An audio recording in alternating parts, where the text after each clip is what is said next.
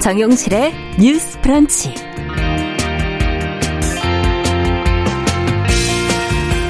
안녕하십니까. 정용실입니다.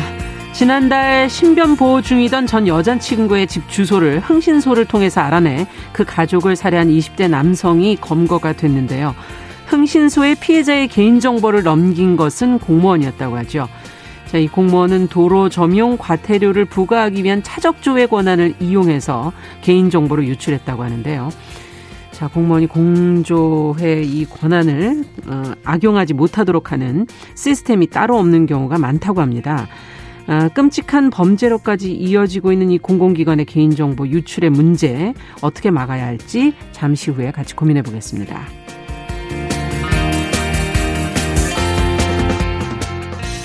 네, 직장을 그만두고 유튜버에 도전하는 사람들이 많지만은 기대만큼 돈을 벌기는 힘들다고 하죠. 재미있고 쉬워 보이지만 꾸준한 노력이 필요한 것이고 노력해도 마음처럼 반응이 오지 않는 게 현실입니다. 나를 보여주려는 욕구만큼 자기 객관화도 필요하고요.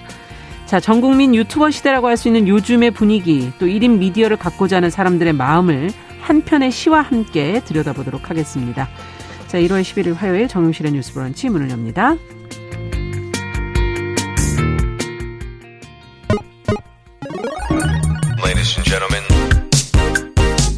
새로운 시각으로 세상을 봅니다. 정용실의 뉴스 브런치 뉴스픽. 네, 정용실의 뉴스 브런치 항상 여러분들과 함께 프로그램 만들어가고 있습니다. 오늘도 유튜브로 578분 정도가 들어오셨고요.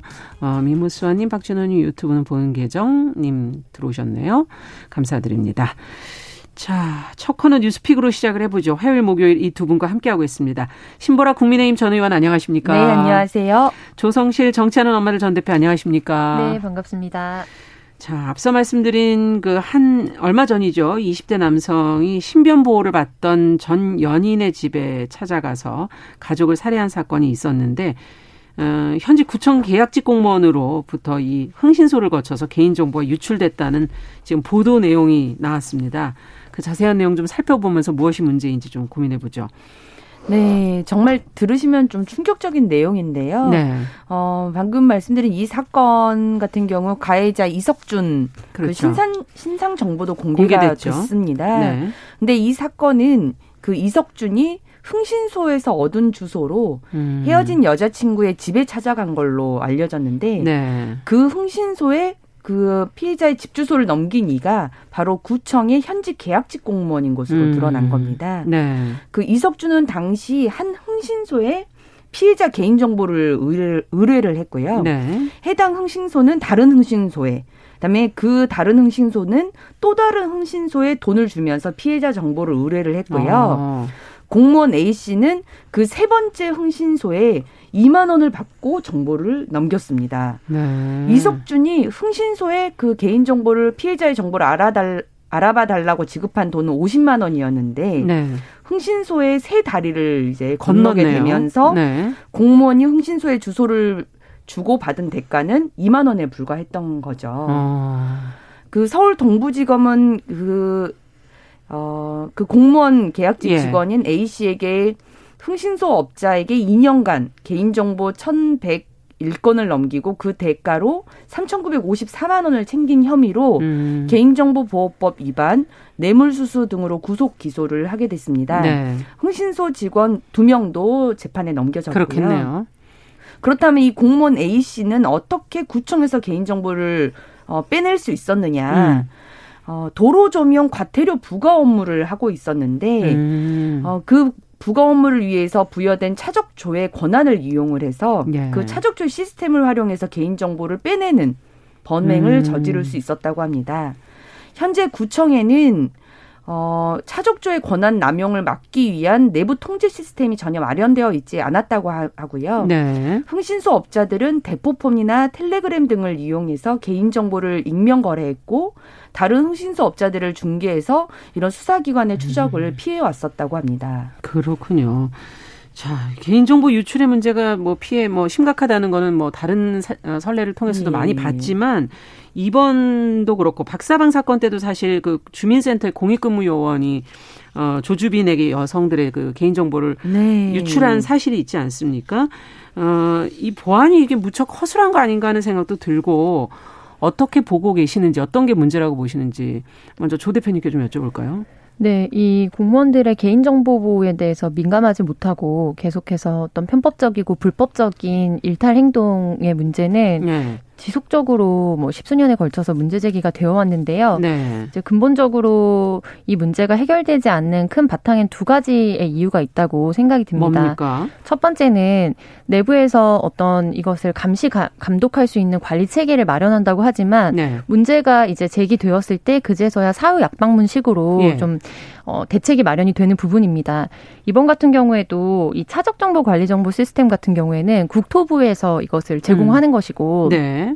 지자체 관리자는 그것을 열람할 수 있는 권한을 가지고 있는데 예. 문제는 이제 국토부 차원에서 이게 잘 이용되고 있는지 악용되고 있지는 않은지에 대한 명확한 감시 감독 체계가 부실했을 뿐만 아니라 음. 실질적으로 이 사람이 이 업무를 자기의 업무에 적합하게 사용했는지를 가장 정확하게 판단할 수 있는 실무 기관은 음. 이 사람이 소속되어 있는 뭐 구청이라든지 지자체이잖아요. 그렇죠. 네. 근데 지자체에서는 그거를 관리 감독할 수 있는 시스템이나 접근 권한이 없었 다는 거예요.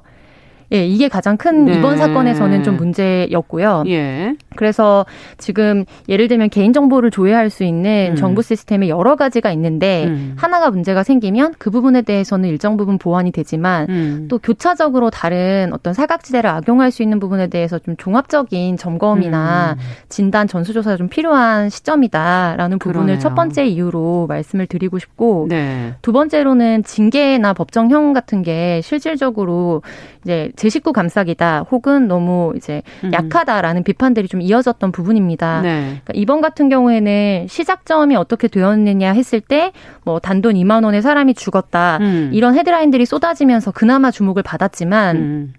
그 전에 박사방 사건이나 혹은 뭐 스토킹 그 교사 현직 교사셨던 분에 대한 네. 스토킹이나 이런 부분들처럼 아주 정말 너무 끔찍하고 좀 어 받아들이기 어려울 정도로 음. 정말 이례적인 뉴스여서 사고가 나는 경우를 제외하고는 정말 사후에 큰 사고로 이어지지 않으면 그런 부분에 대해서 징계 수위가 너무 낮다는 겁니다. 그렇죠. 그래서 자체적으로 음. 정말로 타격감을 가질 수 있는 징계가 선례적으로 이루어져야 하는데 그런 부분이 없기 때문에 문제의식을 별로 어, 갖기가 어려 지 않나. 음. 그래서 이번 같은 경우에는 이분이 내부 징계뿐만 아니라 법정에도 기소 구속 기소가 돼야 그렇죠. 하는 이제 상황들이기 때문에 네.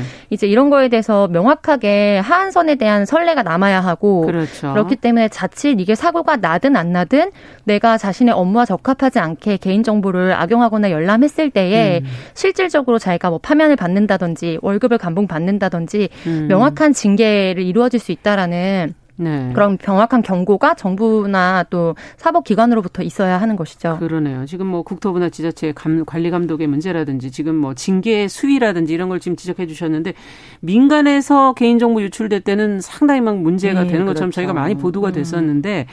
이 공공에서 이렇게 나가는 것이 더 문제가 아닌가 하는 생각도 네, 들기도 네. 하고요. 어떻게 보시는지요? 네. 이번 사건 이제 보시면 이제 국민들께서 많이 놀라셨을 게 이제 그런 TV에서나 보던 그 흥 신소가 존재를 그러니까 하고 존재하는구나. 흥신소 두세 곳만 연결을 하면 나의 개인 정보도 언제든 유출될 수 있고 예. 또 누군가의 보복, 보복의 마음만 먹으면은 내 위치나 공간이 확인돼서 찾아올 수 있고 그러니까요. 그 정보가 실은 다른 곳도 아니고 네. 공적 기관에서 너무나 자연스럽게 유출되고 있다는 음. 것. 아, 이런 것들이 이제 굉장히 충격적으로 와 닿는 것 같은데요.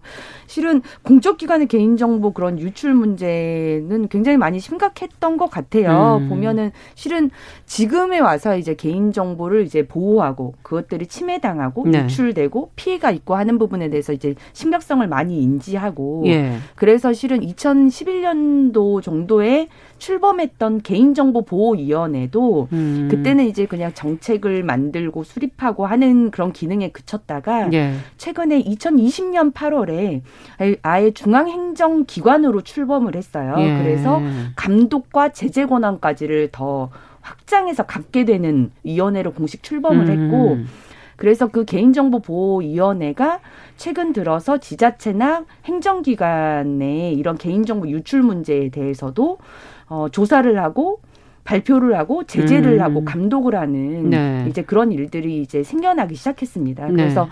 이런 거에 대한 문제 인식과 어, 그 감독 행사, 감시 기능의 행사가 음. 이루어진 지 얼마 되지 않았기 때문에 구청 단위에서는 어, 아직까지도 체감을 못한다. 네, 실감 못하는 부분도 네. 있고요. 관련한 그런 감시 시스템을 제대로 구축하지 않은 문제들도 있는 같이 거. 있는 겁니다. 예. 그래서 저희가 좀 살펴보니까 최근에는 어 이게 지자체의 경우에도 국가 보급 시스템 아까 이제 국토교통부 네. 차량 그 차적조회 조회. 시스템처럼 음. 국가 보급 시스템을 지자체가 그걸 갖고 있으면 열람만 하고 조회할 수 있는 기능을 갖고 있는 것도 있고 네. 지자체가 스스로 그런 이제 정보 처리 시스템을 직접 만들어서 운영을 음. 하고 있는 것도 있는데 네.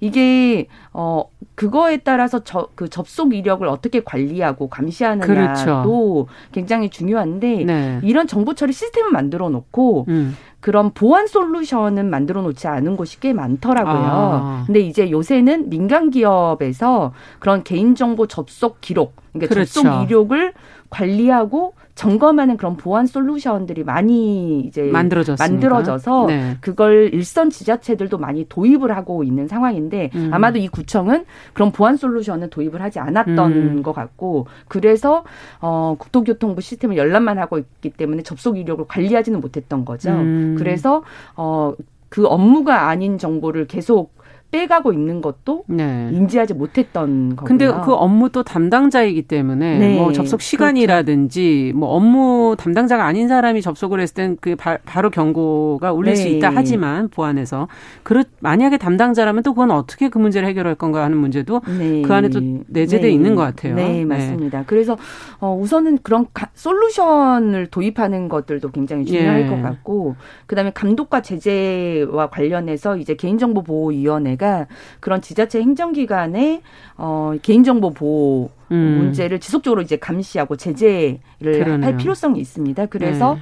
어, 지난해 2월과 9월에 어, 2월에는 30개 지방자치단체에 대한 조사를 통해서 어, 그 행정 조치, 시정 음. 조치 공고와 징계 공고를 내렸고요. 네. 그러니까 주로는 개인정보 처리 시스템 접속 기록을 미보관하거나 막 이런 음. 유의 어, 문제들이에요. 네. 그래서 제재 공고를 내렸고 어, 2021년 9월에도 19개 공공기관에 과태료를 부과하는 음. 그런 역할들을 했습니다. 그래서 이런 감시 기능도 강화돼야 되고 그러네요. 처벌의 강화도 당연히 필요한 게 현행법상 공공기관 같은 경우는 음. 1000명 이상의 개인정보 유출된 경우부터 행정안전부에 신고를 하게 되어 있어서 아.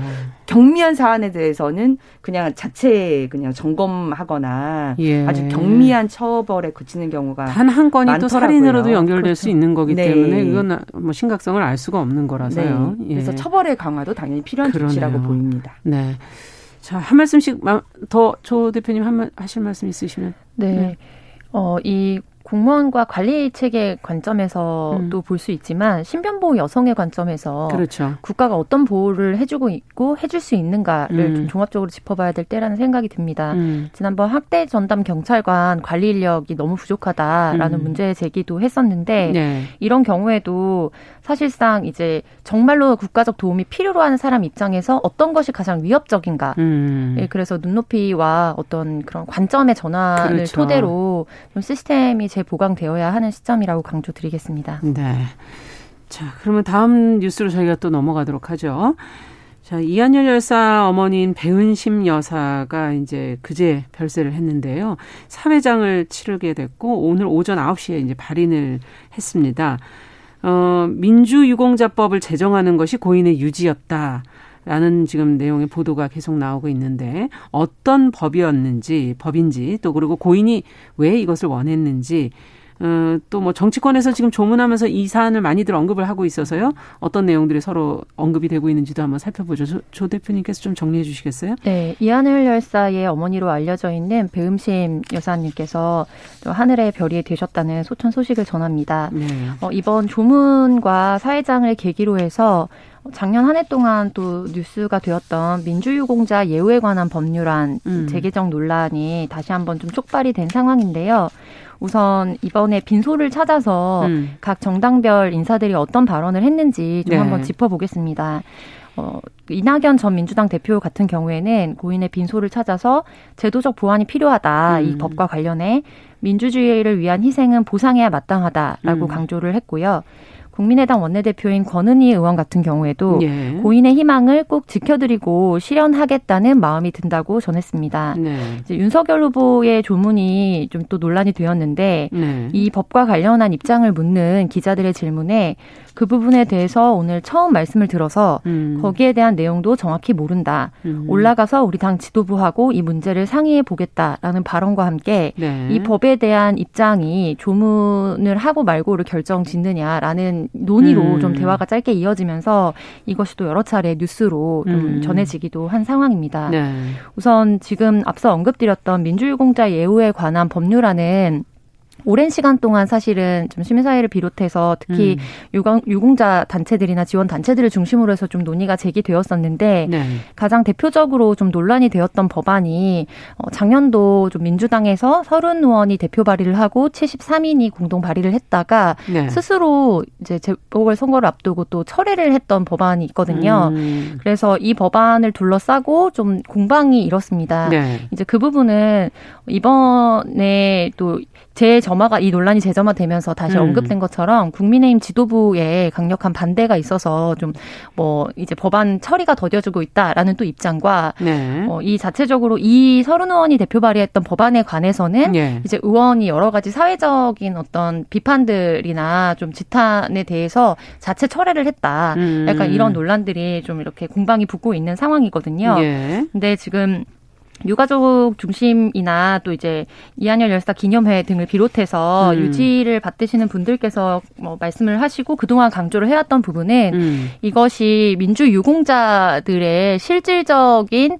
어, 삶을 지원하고 무엇보다 민주화 운동에 참여를 했다가 네. 사망하셨거나 혹은 좀 심각한 장애를 입어서 네. 가족들을 부양하는 문제 등에 있어서 좀 어려움을 겪고 있는 음. 일들을 사회가 같이 지원할 수 있는 가장 실질적인 법안이다. 네. 그리고 이것이 뭐 셀프 특혜다 이렇게 공무원들 그 국회의원들 중에 또 민주화 운동을 하다가 정치에 입문한 인물들이 많이 있기 때문에 그렇죠. 그런 비판이 네. 가장 큰 쟁점이었는데 예. 사실상 이 법은 유가족들을 지원하기 위한 법안이다. 그래서 이 법의 조속한 통과가 곧 이한열 열사 와 배음심 어머니를 예. 좀 뜻을 이어서 우리 사회의 사회적 정의를 실현하는 길이다라는 음. 부분을 강조하고 입법을 촉구하고 있습니다. 네. 지금 이제 비판이 되는 부분이 무엇인지를 이제 잠시 언급을 해 주셨는데 국회의원들이 그 해당되는 사람들이 있기 때문에 셀프 특혜의 논란이 있었던 것이다 이런 얘기인데요. 자, 그렇다면 어떻게 이 논란의 소지를 없애는 방향으로 논의가 될 수 있는 것인지 법 제정 자체에 대해서 또 어떻게들 생각하시는지 두 분 말씀 조금 더 듣겠습니다. 신무라 의원께서는 어떻게 보십니까? 네, 우선 음. 배은심 여사의 영면에 대해서는 좌우 어떻게 보면 진보 보수 진영을 막론하고 시민들과 정치인들의 애도와 참배가 이어지는 곳 네. 있었던 것 같고요. 또 어, 이한열 열사의 어머님이자 세라생전에도 그렇죠. 어떤 민주주의의 희생 헌신 애호에 관한 역할을 해오신 데 따른 존경과 음. 감사의 의미가 담긴 거라고 봅니다. 네. 실은 이제 과거 진보 보수 진영이 산업화가 먼저냐, 뭐 민주화가 먼저냐, 뭐 음. 뭐 이런 내용들의 싸움이 많았지만 이제 젊은 세대들이 느끼는 이제 대한민국의 지금 현재라고 하는 게 민주화 산업화의 모든 것을 아울러서 현재를 영위하고 있다고 많이 느끼고 네. 그래서 젊은 세대의 입장에서도 민주화의 가치도 산업화의 음. 가치도 존중되어야 될 필요가 있다라고 네. 보는 거라고 봐요. 그래서 저는 민주유공자법에 대해서는 음. 어 이게 정치권이 음. 불편한 논쟁을 유별해 온 측면도 있다 분명히 아. 그런 생각이 듭니다. 네. 배은심 여사가 강조하시고 그 뜻을 함께해온 그 이명자 5월 어린이집 관장의 네. 말씀을 보면 고인이 민주유공자법 제정에 헌신했던 이유는 민주화 운동 과정에서 불의한 세력의 가족을 잃고 음. 목숨을 잃은 유공자들의 마음을 어루만져줄 유일한 방법이라고 봤다. 음. 그렇게 뭐 어떻 어찌 보면 어, 희생하고 헌신하고 이제 죽음을 통해서 민주화를 이루 하고 그렇죠. 했던 분들의 어떤 애우를 음. 하고 그 유가족 분들에 대한 마음을 어루만져 줄 수 있는 음. 그 대상과 단위에 음. 좀 초점이 맞춰졌 던 반면에 네. 실은 정치인들이 발의를 한 내용은? 민주유공자법을 보면 네. 그 대상과 단위 내용 자체가 어 더 확 거의 확대되어 있어요? 있다 보니까 네. 그래서 셀프 특혜 의혹이라고 하는 그런 불편한 논쟁을 음. 더 유발하게 됐다라고 저는 봅니다. 네. 그래서 실제 보면 어 문재인 대통령도 음. 대한민국의 어떤 사대 민주화 운동하면 우리가 익히 알고 있는 뭐 4.19, 5.18 네. 그리고 87 이제 6월 항쟁 네. 그리고 부마 항쟁. 네. 어 그래서 어 이런 항쟁들 안에서 어, 생겨났던 음. 여러 민주 열사들의 그렇죠. 어를 애도하는 법들은 또 이제 4.19와 5.18 관련 법들이 이제 제정이 됐는데 네. 6월 항쟁 같은 경우도 이한열 열사 같은 경우는 그런 유공자로 포함이 되지 못하고 있는 거죠. 법적 예. 지위가 인정을 받지 못하고 있기 때문에 저는 그런 부분에 대해서 음. 유공자 애우를 하기 위한 어떤 제도적 기반이 필요하다라는 음. 부분을 인정합니다. 예. 그런데 이제 실은 87년 6월 항쟁 이후에 민주화가 거의 완성됐다고 음. 해도 과언이 아닌데 1990년대에 이르기까지 뭐 민주화 운동을 했던 모든 사람을 음. 이 민주화 애우에 관한 법으로 음. 하고 그들에 대한 교육 취업 취업 음. 어 실은 이제 국가 유공자 법에 따르면 예. 이제 취업 가산점도 이제 주기 때문에, 때문에 예. 그런 건 좀 문제가 되지 않을까 음. 하는 생각이 듭니다. 네. 어, 저희 조 대표님께서도. 네, 저는 이 법의 취지와 음. 목적은 굉장히 분명하다고 보고요. 네. 다만 이제 사실 확인이 좀 필요한 부분은 음. 지금 이 국가유공자 법안 같은 경우에는 언급하신 것처럼 4.19, 5.18 음. 이외의 어떤 그렇죠, 민주화 운동에 대해서 포함하지 못하는 부분 예. 그리고 두 번째로는 유가족은 물론 당연히 이제 사회적 공감대가 이미 형성이 음. 되어 있고요. 다만 심각한 효율 장애를 음. 입었거나 혹은 직위가 해제되어서 그 이후에 심각한 생활고나 사회적 활동에 그렇죠. 제약을 받았던 분들이 있기 때문에 네. 그 부분에 대해서 대상을 이제 지원 조건으로 해서 보훈처에 신청을 하고 또 지원 음. 절차를 밟도록 하는 것은 저는 합법하고 합리적인 네. 부분이라고 생각합니다. 네. 다만 지금 이렇게 사회적인 어떤 갈, 불필요한 갈등이 좀 야기되는 데는 사회적 음. 착시가 있다는 생각이 드는데요. 음. 민주화운동에 참여했던 대다수의 분들은 사실 굉장한 어려움과 또 가족들에게까지도 그런 어떤 사회적 정의를 실현하고자 그렇죠. 했던 데 대한 피해가 있거든요. 근데 지금 586 정치인 을 바라보는 시각차가 많은. 부분 착시를 주고 있지 않은가. 그래서 그런 음. 불필요한 논의들을 좀 빼고 정말 좀 필요한 부분을 진행했으면 좋겠다. 그러네요. 라고 말씀드리겠습니다. 네. 필요한 부분에 지원한다면 가능하다라는 얘기도 해주셨습니다. 자, 뉴스픽 조성실 전 대표 그리고 신보라 의원 두 분과 함께했습니다. 오늘 말씀 잘 들었습니다. 감사합니다. 네, 감사합니다. 네, 정용실의 뉴스 브런치 1부 마치고 잠시 후 2부에 뵙겠습니다.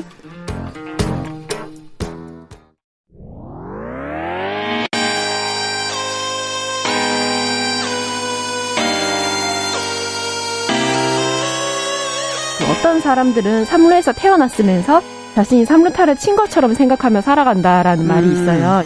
3분 즉석칼에 만들듯이 법안을 뚝딱뚝딱 잘 만들어내시는 분들이 왜 여기에 대해서는 음. 이렇게 직무유기를 하고 있을까 그런 문제가 들고 따끔하게 이 예. 여성 팬티에 달려있는 정체불명, 의미불명의 리본에 대해서 생각을 하게 됩니다. 도대체 이 아이는 왜 있는가? 경쾌하게. 정말 그런가요?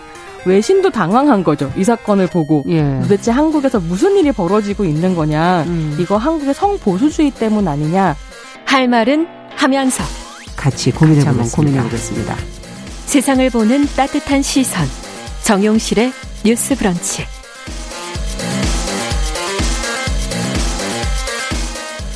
네, 정용실의 뉴스 브런치 듣고 계신 지금 시각 11시 31분입니다.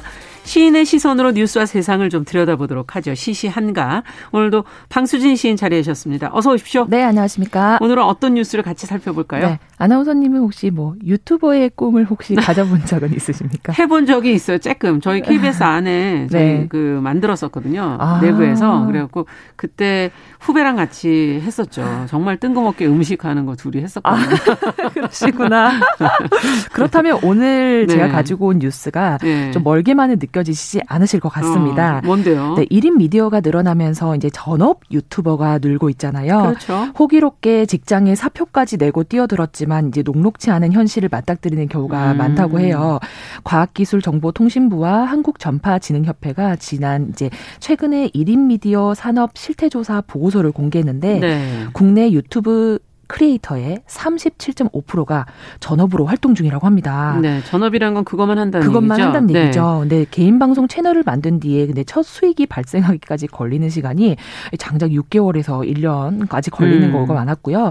그렇다면 실제 수익은 어떨까 궁금하실 텐데 네. 유튜버 1000명을 대상으로 조사한 결과 이들이 2020년 한 해에 벌어들인 수익이 1인당 1230만 원, 음. 한 달에 100만 원 수준이었습니다. 어. 개인 방송 수익은 중간 광고나 콘서트나 협찬, 라이브 방송 중에 받는 좀 실시간 후원금에서 주로 발생을 하는데요. 네. 일부 인기 채널을 제외하면 사실 이런 작은 금액을 벌기 때문에 돈을 막 많이 버는 경우가 그렇게 생각보다 많지 않다고 해요. 그래서 네. 유튜버가 되면 마냥 돈을 많이 벌 거라고 기대를 하지만 음. 기대와는 좀 사뭇 다른 결과가 아닐까 어디나 싶습니다. 뭐 소수의 돈을 많이 버는 사람들이 있는 거겠죠. 네. 예. 어린이들 요즘 장래희망 물어보면 진짜 유튜버다 이렇게 얘기하는 경우 많다고 네. 하는데 뭐 직장인들도 힘들면 어, 뭐, 나 그만두고서 개인 방송하겠다, 뭐, 이렇게 생각하시는 분들도 계신 것 같은데. 네. 어떠세요? 전 국민 유튜버 시대. 음. 어, 1인 미디어의 이 대박과 쪽박의 결정적 차이는 뭐라고 보십니까? 네. 해보셨습니까, 혹시? 아, 저도 뭐 네. 살짝 발을 담궈본 적이 있어가지고, 직접 해본 결과, 음. 1인 미디어의 대박과 쪽박은 결정적으로 차이가 없다고 저는 생각합니다. 아. 왜냐하면 이 유튜버의 세계는 대박과 쪽박을 한치도 가늠할 수 없다라는 게 음. 제가 봤을 때는 현실적인 말이고요. 네. 오늘의 대박이 내일의 쪽박도 될 수 있고, 아, 그렇죠. 오늘의 쪽박이 내일의 대박도 될 수 있기 때문에, 아. 그런데 그런데 제가 봤을 때는 이런 불안정하고 변화무쌍 한 이것이 사람들을 좀 매력으로 끌어들이게 하는 게 아닌가. 음. 그래서 나도 언젠가는 이런 희망을 가질 수 그렇죠. 있기 때문에 좀 꿈꾸고 도전하는 것이 아닐까 이런 생각을 해봤습니다. 근데 왜들 이렇게 되고 싶어 할까요? 네? 뭐 환상이 뭐가 있는 것 같긴 해요, 그죠? 맞습니다. 저도 네. 그 환상을 조금 말씀을 좀 드리고 싶은데 그 좀그 환상을 자세히 들여다보면 음. 첫째는 좀 회사를 다니는 것보다는 좀 더 쉽. 쉽게 많이 돈을 버는 직업으로 보여지기 때문일 것 같아요. 예. 어, 내가 이렇게 열심히 일하는 것보다는 영상 하나를 딱 찍으면 더 높은 돈을 음. 벌수 있을 것 같은 거죠. 두 번째는 그들이 유튜버 활동을 해서 보여주는 행위가 음. 회사에서는 딱 주어진 업무만 해야 되는데 음. 그들은 매우 즐거워 보이는 거죠. 그 하는 일이 음. 굉장히 스스로 선택하고 즐, 즐겁고 행복하게 보이는 일인 거죠. 음. 그래서 뭐 먹방도 와 나는 저렇게 좋아하는 거 매일 먹으면서 돈 벌면 좋겠다. 나도 저렇게 화장품 리뷰만 하고 돈 벌면 좋겠다. 음. 이런 환상을 좀 심어줄 수 있는 게 아닌가 싶고 음. 좀 마지막으로는 누구나 사랑을 받고 싶다라는 무의식적인 욕망이 있잖아요. 그렇죠. 그런 욕망을 좀 건드려 주는 것 같은데 뭐 내가 대단한 유명인이 되지 않는 이상 음. 불특정 다수에게 사랑을 받는 일이 크게 없잖아요. 그렇죠. 그런데 이제 이 소위 말하는 인플루언서 이렇게 음. 유튜버가 되면 내가 누군가에게 막 이렇게 사랑을 받는 그런 느낌도 받으면서 음. 이게 좀 환상의 지점으로 작용하는 것이 아닐까 싶습니다. 네. 성공한 유튜버들 보니까 막 어떨 때 몸이 아파서 잠시 유튜버를 쉬겠습니다 이러는 네. 사람들도 가끔 보게 되고 또 보면은 먹방하는 유튜버들도 보면 못 먹겠어 갖고 뭐 논란이 많이 되잖아요. 뭐 뱉었다, 뭐 어쨌다, 뭐 제대로 먹은 거 맞냐, 뭐. 이게 작은 그런 노력과 작은 시간만 갖고 되는 건 아니잖아요. 네, 맞습니다. 뭐 저 역시도 고백하자면 네. 뭐 유튜버를 꿈꾸며 한때 노력했던 시절이 있었는데요. 음. 뭐 제가 여행을 좋아하니까 아 좋아하는 여행을 다니면서 소위 브이로그를 좀 찍어서 아. 만들면 행복하겠다 싶어서 막상 준비를 하다 보니까 음. 첫 번째는 매일매일 콘텐츠를 준비하고 고민하는 것 자체가 굉장히 큰 스트레스가 되었습니다. 맞아요. 그리고 제가 이제 열심히 해서 올린 영상의 조회수를 굉장히 강박적으로 확인하게 되고 그랬더니 얼마나.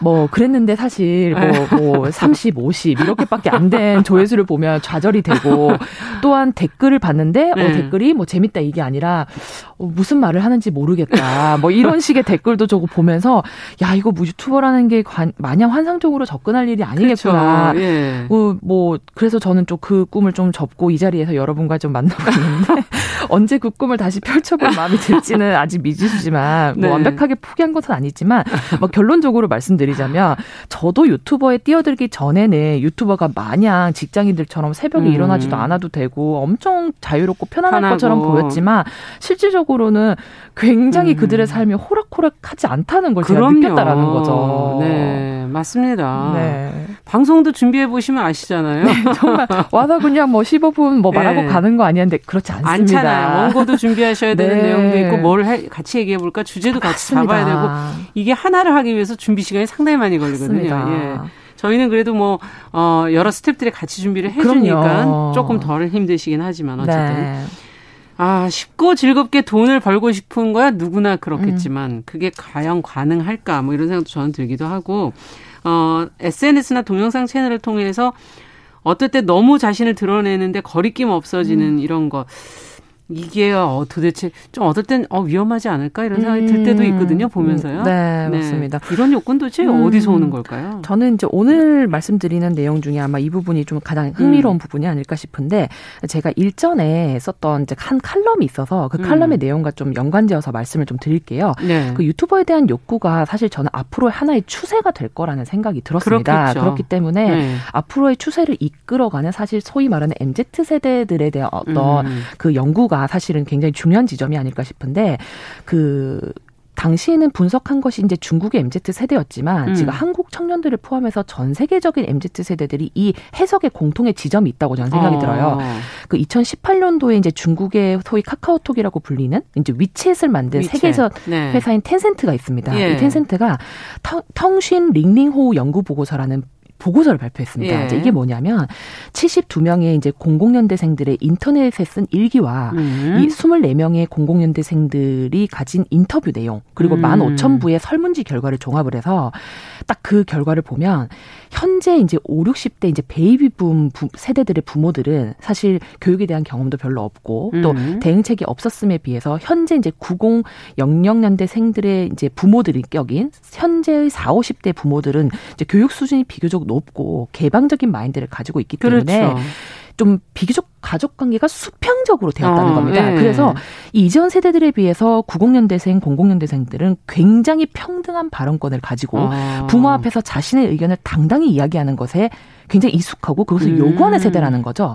근데 한 가지 주목할 점은 이들이 이러한 태생적인 특수성이 있기 때문에 네. 깊은 고독감이 존재한다는 겁니다. 아. 임제트 세대들은 태생적 특수성에 따라서 형제와 친척이 굉장히 드물기 때문에 그렇죠. 혼자 자라고 혼자 자라고 그래서 더 많은 시간이 자신 을 향해 있는 겁니다. 아. 그래서 그들은 깊은 고독감 속에서 오히려 일찍 철이 드는 거죠. 음. 그래서 이 고독감과 철듦이 서로 결합해서 오히려 자신다움을 모색하고 음. 자신다움을 표출하고자 하는 욕구를 더 만들어낸다는 아. 겁니다.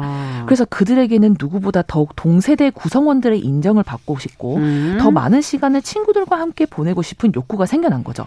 그러다가 이제 인터넷과 너튜브라는 이런 공간이 딱 마련되니까 음. 자신을 오히려 창조하고 드러내고 그다음에 새로운 컨텐츠를 만들고 이제 하는 그런 욕구가 아, 더욱 폭발한 것이니까 세대에 비해서 더 크다. 더 크다. 이런 얘기군요. 네. 네. 근데 사실 이걸 해보려면 뭐 잘 표현하는 것도 중요하지만 콘텐츠가 중요한 거 아닌가 싶고 그러려면 내 콘텐츠에 대한 어떤 자기 객관화 이게 정말 뭐 필요한 걸까?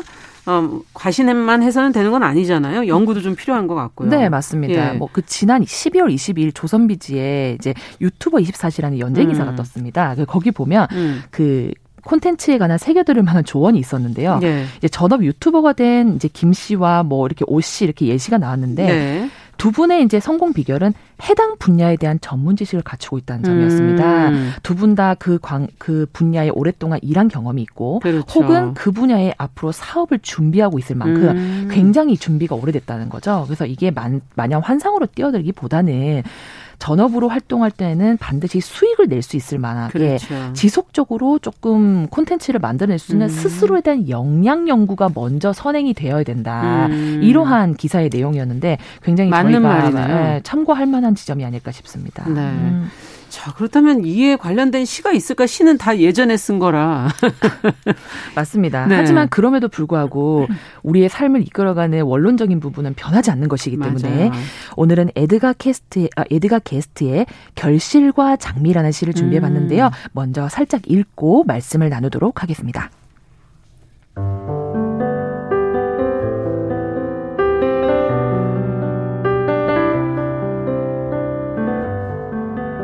결실과 결실과 장미 에드가 게스트 크던 작건 간에 꽃들이 여기저기 피어 있는 아름다운 정원을 갖고자 하는 이는 허리를 굽혀서 땅을 파야만 한다.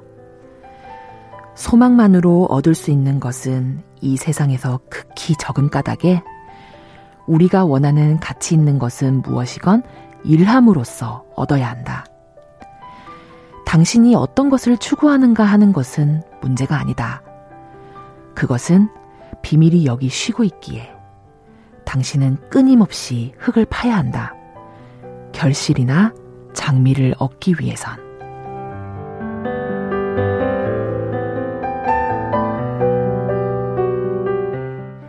네. 참 허리를 굽혀서 땅을 파야만. 그럼요. 갑자기 거기서 무릎이 팍 구부러지는. 네. 이 겉으로 화려해 보고 순탄해 보이는 네. 길일지라도 사실 그 뒤에 따르는 숱한 노력과 애씀이 있다라는 지점이 아닐까 싶은데. 그렇죠. 이 장미에 빗대서 말하는 삶의 응당한 노력에 대해서 저는 음. 말하고 싶습니다. 이 아름다운 정원을 갖고자 하는 네가 허리를 굽혀서 땅을 파야만 하듯 유튜버로서의 성공도 그에 합당한 사전의 노력과 그렇죠. 행동 실천이 있어야 하지 않을까 싶은데요. 음. 뭐 나를 표현하면서 돈을 벌고 싶다는 욕구도 좋습니다. 뭐 음. 뭐 유튜버로 인생 역전이나 대박의 기회를 노려보는 것 또한 좋겠습니다. 하지만 그 이전에 반드시 무엇이 선행되어야 할지 고민해보는 시간이 반드시 필요하지 않을까 음. 싶은데요. 뭐 여러분들은 유튜버의 삶을 막연히 꿈꾸고 계신가요? 아니면 장미를 얻기 위해서 흙을 파는 이 시인처럼 것처럼 음. 열심히 준비하고 연구하는 시간을 그렇죠. 가지고 계신가요? 단순히 소망만이 아니라 음. 우리가 원하는 가치를 몸소 일하고 이제 실천하면서 이루어가는 삶 음. 그것이 아마 유튜버로서의 성공과 대박으로 가는 지름길이 바로 여기에 음. 있지 않을까 오늘 생각해 보겠습니다. 그러네요. 네, 시시한가 오늘은 유튜버 도전하는 많은 분들 어, 요즘 분위기 또 자신을 잘 표현하기 위해서 어떤 노력을 하셔야 될지 한번 생각해 보는 시간이 됐던 것 같습니다. 방수진 시인 감사합니다. 네, 감사합니다.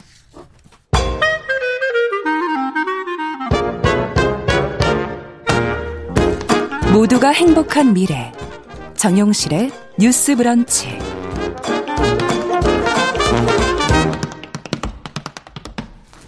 네, 정용실의 뉴스 브런치 듣고 계신 지금 시각 11시 43분입니다.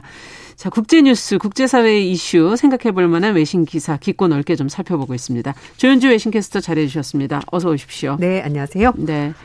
자, 오늘은 어 얘기를 좀 해볼게요. 네. 어, 우크라이나 사태하고 카자흐스탄 얘기를 좀 해보려고 그러는데 네, 맞습니다. 지금 많이 보도가 나오고 있어요. 두 네. 사건 모두가 근데 러시아하고 관련이 좀 있어서 네네. 네. 지금 많이 지켜보고 계시는데 러시아가 구소련 지역에 대한 영향력을 확대를 지금 추구하고 있는 것 아닌가 이런 얘기도 네네, 네, 나오고 있고요. 맞습니다. 어, 작년 연말부터 시작된 일인데 음, 음. 음, 우크라이나 국경 지역에 러시아가 지금 대규모 병력을 배치하면서 일이 시작이 됐죠. 네. 좀 자세하게 들여다보죠. 네, 사건의 발단은요. 9월 달에 그 작년 9월입니다. 우크라이나가 아, 우크라이나에서 나토와 연합 군사 훈련을 벌이면서 시작이 됐습니다. 네. 그러니까 러시아 측에서는 한계선을 넘은 거다라고 반발했었고요. 음. 어, 불만을 제시했습니다만 그게 그대로 진행이 됐고 결국은 여기에 불만을 품은 러시아가 우크라이나와 러시아 국경 지역에 병력을 대규모로 배치를 한 겁니다. 네. 뭐만 명 정도 배치가 됐다라는 음. 얘기가 나는데요. 어, 우크라이나는 지정학적으로 러시아와 동유럽 사이 위치해 있습니다. 그래서 러시아 입장에서는 어, 유럽과의 요충지, 그러니까 완충 음. 역할을 하는 곳인데 거기에서 우크라이나가 나토와 손을 잡고 군사 훈련을 한다. 음. 이거는 받아들이기가 힘들다는 거죠. 네, 근데 러시아한테는 위협이 되네요. 네, 그래서 이제 전문가들은 이번 사태가 객관적으로는 유럽도 잘못했고 음. 러시아도 잘못했다. 쌍방과시다 이렇게 얘기를 하고 있습니다. 첫 번째는 나토가 동진 정책 점점 이제 러시아 쪽으로 이동하는 것이 문제가 음. 되는데요. 나토는 구소련 위성 국가들이 독립하자마자 이 국가들을 나토와 유럽연합 쪽으로 끌어들이는 포용 정책을 아. 취한 겁니다. 그래서 2019년에 동마케도니아가 나토에 가입했고 그리고 나토가 다국적 연합지상군을 동마케도니아에 음. 전진 배치하면서 러시아를 압박하기 시작한 거죠. 네. 그리고 미국의 폴란드에 지상 이지스 미사일 방어 체계를 구축하면서 러시아의 대륙간 탄도 미사일을 조기에 감시하고 정찰할 수 있는 추적을 갖추게 되면서 러시아는 또 거기에 대해서 신형 미사일 배치로 음. 대응을 하게 된 겁니다. 러시아는 나토와 유럽연합의 우크라이나 회원국으로 받아들이는 이런 친서방 정책을 취하는 것이 결국은 어 러시아를 위협하는 거다 그렇죠. 이렇게 보고 있는 겁니다. 네. 하지만 나토 측에서는요. 어, 이 어떤 독립된 국가이기 때문에 자기들 스스로 자주적으로 결정한 상황이지 미국이나 나토, 음. 유럽연합이 뭐 들어오세요. 이렇게 권장해서 한 것은 아니다라고 얘기를 해서 러시아와 좀 똑같은 사건에 대해서 다르게 해석을 그렇군요. 하는 겁니다. 근데 이번 주 이제 이 문제 두고 러시아와 서방 국가들이 이제 만나고 있는데 네네. 양측은 서로 입장이 지금 너무 다르고 네. 사태 해결은 생각보다 그렇게 쉽지는 않다면서요. 네, 그렇습니다.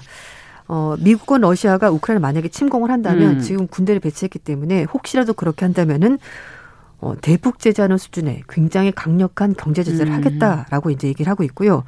반면에 러시아 측에서는 나토가 자꾸 동쪽으로 세력을 확장하거나 음. 이렇게 하기 때문에 문제가 발생한 것이고 러시아 국경 인근에 어, 무기를 배치하지 않겠다는 법적인 약속을 해달라. 음. 어, 그러면은 러시아도 움직일 수 있다라고 이제 서로 네가 먼저 움직여라 이렇게. 하는 겁니다. 그래서 10일 날 스위스 제네바에서 웬디 셔먼 미 국무부 부장관 세르게 라블코프 러시아 외무차관이 8시간 동안 만났는데요. 굉장히 긴 만남이네요. 네, 근데 이렇다 할 합의 사항 없이 좀 회담이 음. 끝이 났습니다. 어, 회담에서는 나토와 이 서방과 러시아 간의 안전보장 문제 이걸 얘기를 했는데 뭐 특별한 결론이 없었고요. 일단 미국 쪽에서는 배치돼 있는 병력 먼저 철수해 달라. 이제 이 얘기만 계속 음, 강조한 겁니다. 서로 먼저 해라. 네네. 하겠습니까 먼저? 네. 그러니까요. 네, 어떻게 해야 될까? 음. 근데 미국은 지금 러시아가 우크라이나를 침공하게 되면 네. 어, 대, 앞서 얘기해 주신 대북 제재 수준의 네. 고강도 네. 수출 규제를 실시할 수도 있다. 네, 지금 경고를 하고 예. 있습니다. 이렇게 되면 이 우크라이나가 진짜 중간에서 참 힘들어지겠는데요. 네, 그렇죠. 음. 만약에 혹시라도 미국이 러시아를 제재를 한다면은 어, 러시아 소비자, 뭐 산업, 고용에 굉장히 큰 피해가 발생할 거라고 외신들이 보고 있는데요. 음. 어, 미국 정부 관계자는 러시아가 뭐 쿠바나 이란, 북한 시리아 등에 당했었던 그 정도 어, 통제를 당할 수 있다 이렇게 음. 얘기를 했습니다. 예를 들면은 러시아 금융기관의 국제거래 차단, 방위산업과 러시아 소비자들을 필요한 여러 가지 미국 제품을 수출하지 못하도록 하는 것, 러시아군의 우크라이나 점령에 대항하는 게릴라전의 무장 세력들에게 무장 지원하는 방안까지 검토를 하고 있다고 합니다. 음. 뿐만 아니라 뭐 휴대폰, 자동차 등 러시아로 많이 수출되는 제품에 대해서 어, 수출하지 못하도록 금수 대상에도 올릴 수 있다 이렇게 얘기를 하고 있습니다. 음. 반면에 러시아는 이번 회담에서 나토가 동진을 멈춰야 되고 우크라이나가 나토에 가입하는 것을 허락하지 않아야 된다. 그리고 러시아 인접에 있는 어, 국가에 대해서 네. 나토가 무기를 배치하는 것을 금지해달라. 이렇게 요구를 하면서 이런 안전 보장을 어, 해달라라고 얘기를 하고 있습니다. 음, 한편 러시아 측에서는 회담 후의 브리핑에서 미국 측에 우크라이나를 침공할 의사가 전혀 없다라는 러시아 측의 입장을 분명히 전달했다라고 얘기를 했습니다. 음. 하지만 어, 우크라이나 접경지대에서 만약에 이제 협상이 잘 안 된다면 네. 훈련은 또 계속하겠다라고 말해서 여지를 남겨뒀습니다. 음. 어, 일단 미국과 러시아 관계자가 만나긴 했는데요. 어, 11일 날 셔먼 부장관이 벨기에 브뤼셀로 이동해서 나토에서 가서 회담했던 내용을 브리핑하고요. 그리고 12일 날 13일 날 나토 유럽 안보 협력 기구가 러시아 측과 다시 한 번 더 만날 것이기 때문에 음. 일단 미국과 러시아는 얘기가 잘 안 됐지만 추후 회담이기 때문에 조금 더 지켜볼 필요는 있을 것 같습니다. 네. 근데 어쨌든 러시아는 또 유럽이 먼저 약속을 어겼기 때문에 더 이상은 물러날 수 없다. 네. 지금 이 순간에는 네. 이렇게 지금 입장을 갖고 있다면서요. 네. 그 푸틴 러시아 대통령이 작년 연말에 기자회견 했는데요. 1990년대 서구 사회가 러시아에게 동유럽으로 1인치도 확장하지 않겠다라고 약속을 했는데 나토가 뻔뻔하게 무려 다섯 번이나 어겼다. 음. 그러니까 러시아가 러시아의 안전을 확보하는 게 왜 협박이 되는가라고 반문했습니다. 음. 푸틴 대통령이 언급한 약속은요. 1990년 9월 달에 동서독 통일 협정인데 2 플러스 4 협정입니다. 네. 당시에 동독 내에서 소련군이 철수하는 조건으로 동유럽으로의 나토 확장을 어, 하지 않겠다는 약속을 음. 받았다라는 것이 러시아 측 주장인데요. 하지만 소련이 붕괴되고 나서 러시아가 심각한 경제난을 겪었고 그동안에 동유럽 국가들은 유럽 쪽으로 빠르게 기울었습니다. 그렇죠. 네, 그래서 예. 어, 그 사이 나토가 1999년에 폴란드, 체코, 헝가리가 나토에 가입을 음. 했고요. 그리고 2004년에 러시아와 국토를 이제 국경을 맞대고 있는 발트의 3국, 그렇죠. 에스토니아, 라트비아, 음. 리투아니아, 음. 그리고 루마니아, 불가리아, 슬로바키아까지 되고 나토에 가입을 하면서 러시아는 유럽이 먼저 약속을 예. 지키지 않은 거다. 이렇게 음. 얘기를 하면서 믿지 못할 존재다. 이렇게 얘기했습니다. 그러면서 음. 얘기를 한 것이 캐나다 혹은 멕시코에 러시아가 로켓을 가져다 놓는 것과 뭐가 다르냐. 음. 이렇게까지 지금 코앞에까지 왔다 네. 이 얘기네요. 캐나다, 네. 멕시코, 미국을 바로 국경을, 저, 네, 국경을 마주하고 있는 국가들이잖아요. 네. 그럼 미국은 어떻게 반응하느냐? 가만히 있겠느냐 이런 얘기겠죠. 네, 반문을 한 거죠. 자, 이번 사태에 러시아가 이렇게 강경한 태도를 취할 수밖에 없는 배경에는 또 국제 에너지 가격 지금 이것도 러시아랑 관계돼서 지금 네. 굉장히 문제잖아요. 맞습니다. 러시아는 세계 최대 천연가스 보유국이고 생산국입니다. 어 그리고 이제 어 원유도 나오는 곳이고요. 그렇죠. 그래서 작년 한 해 동안 에너지 가격이 폭등했습니다. 그러니까 러시아가 이 에너지 가격 폭등을 등에 업고 날개를 단 셈이 된 거죠. 서구를 협박할 네. 카드가 생겼네요. 네, 입김이 네. 세진 겁니다. 음. 게다가 서유럽에서는 요즘 친환경 에너지를 좀 많이 추구하면서 뭐 풍력이나 뭐 태양광 이런 것들 많이 하고 있는데 문제는 네.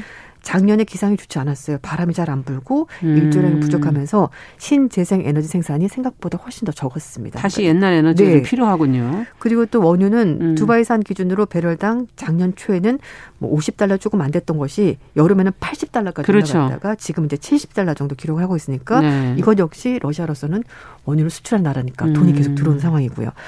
그리고 천연가스 역시 국제 가격이 작년에 폭등했습니다. 음. 천연가스 매장량과 생산량, 수출량 세계 1위 러시아에서는 그렇죠.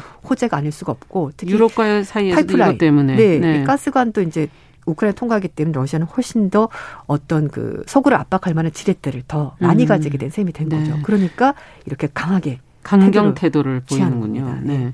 근데 우크라이나 사태뿐 아니라 카자흐스탄에서는 네.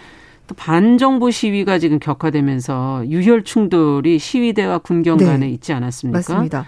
어, 이번 달 초에 정부의 에너지 가격 인상에 반대하는 시위가 있었습니다. 그런데 이 시위가 반정부 시위로 확대가 그러니까요. 됐고요. 그러자 토카예프 대통령이 7일 날 경고 없이 시위대에게 사격해도 좋다라고 군에 명령을 내린 겁니다. 음. 결국 시위대와 어, 군경 간의 충돌이 있었고요. 수십 명이 목숨을 잃었는데 음. 이 보건부 발표로는 지금까지 164명 사망했고 와. 그리고 이번 시위와 관련해서 5,100명 이상을 네. 체포했다라고 밝혔습니다. 그런데 이 카자흐스탄 사태는 에너지 가격도 물론 뭐 도화선이 되긴 했습니다만 네. 음. 이 코로나19 사태가 장기화되면서 사회 경제적으로 여러 가지 불만이 있었고 그런 것 같네요. 또 이제 네. 권위주의 정부의 독재 전행에 대해서 시민들의 음. 불만이 쌓인 가운데 에너지 가격이 거의 두 배 가까이 오르니까 폭발해 버린 겁니다. 아. 어, 어, 지금 토카예프 대통령 전에 예. 나자르바예프 전 대통령이 어, 구소련 독립한 이후에 첫 번째 대통령이었는데요. 1989년부터 2019년까지 사임하기 전까지 무려 30년간 어머나. 철권 통치를 했고 예. 지금은 자리에서 물러났습니다만 사실상 어, 마쿠 세력 어, 음, 뒤에서 조종하는 그렇군요. 강력한 어, 힘을 가지고 있기 때문에 사실 크게 달라지지 않았고요. 어, 그러면서 시위대는 이런 여러 가지 부패, 오래된 권력 이런 음. 것들이 없어져야 된다면서 불만을 제기하게 그 나라 입장은 지금 이해가 되는데 음. 러시아가 여기에 왜 개입을 하게 된 걸까요? 네, 이제 러시아 같은 경우에는 카자흐스탄 역시 예전에 이제 소련, 구소련 국가들에 포함이 됐었던 나라들이고, 예. 그리고 이렇게 정정이 불안해지자 아, 좀 불편했던 부분이 있었던 거죠. 그리고 또 하나는 이 특히 이제 러시 그 카자흐스탄 측에서도 시위가 점점 격화되고 음. 어, 사태가 커지니까 러시아 측에 도움을 요청한 겁니다. 그래서 음. 구소련 여섯 개 국가로 되어 있는 집단 안보 조약 기구가 어, 이제 군대를 동원할 수 있거든요. 그래서 음. 러시아의 특수 공수 부대가 평화 유지군 명목으로 파견이 됐고 이 평화 유지군이 파병이 되면서 카자흐스탄 사태가 굉장히 빠르게 정리가 됐습니다. 음.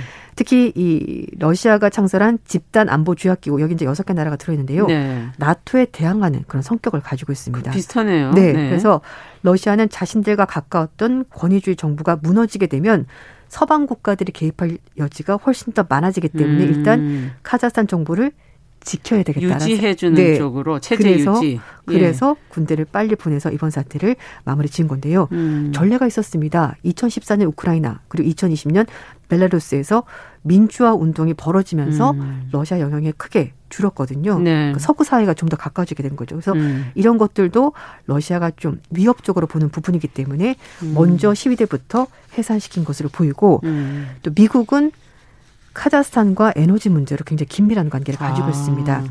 미국의 최대 정유업체인 엑슨모빌과 쉐브론이 네. 카자흐스탄 최대 유전지대인 서부에 일대 수백억 달러를 투자를 하고 있고요. 네. 쉐브론은 운송 문제로 생산을 일단 일시 조정한다라고 밝혔습니다. 기름도 또 여기 에너지가 또 여기 네. 관련이 돼 있군요. 참 복잡한 관계입니다. 오늘 국제 관계 중에서 특히 러시아 구소련의 체제에 있었던 네. 우크라이나 카자흐스탄 사태를 좀 들여다봤습니다. 조현주 외신캐스터와 함께했습니다. 말씀 잘 들었습니다. 네, 감사합니다. 네, 정용실의 뉴스 브런치 이제 마칠 시간입니다. 어, 화요일 순서 여기서 마치고요. 저는 내일 오전 11시 5분에 다시 뵙겠습니다. 감사합니다.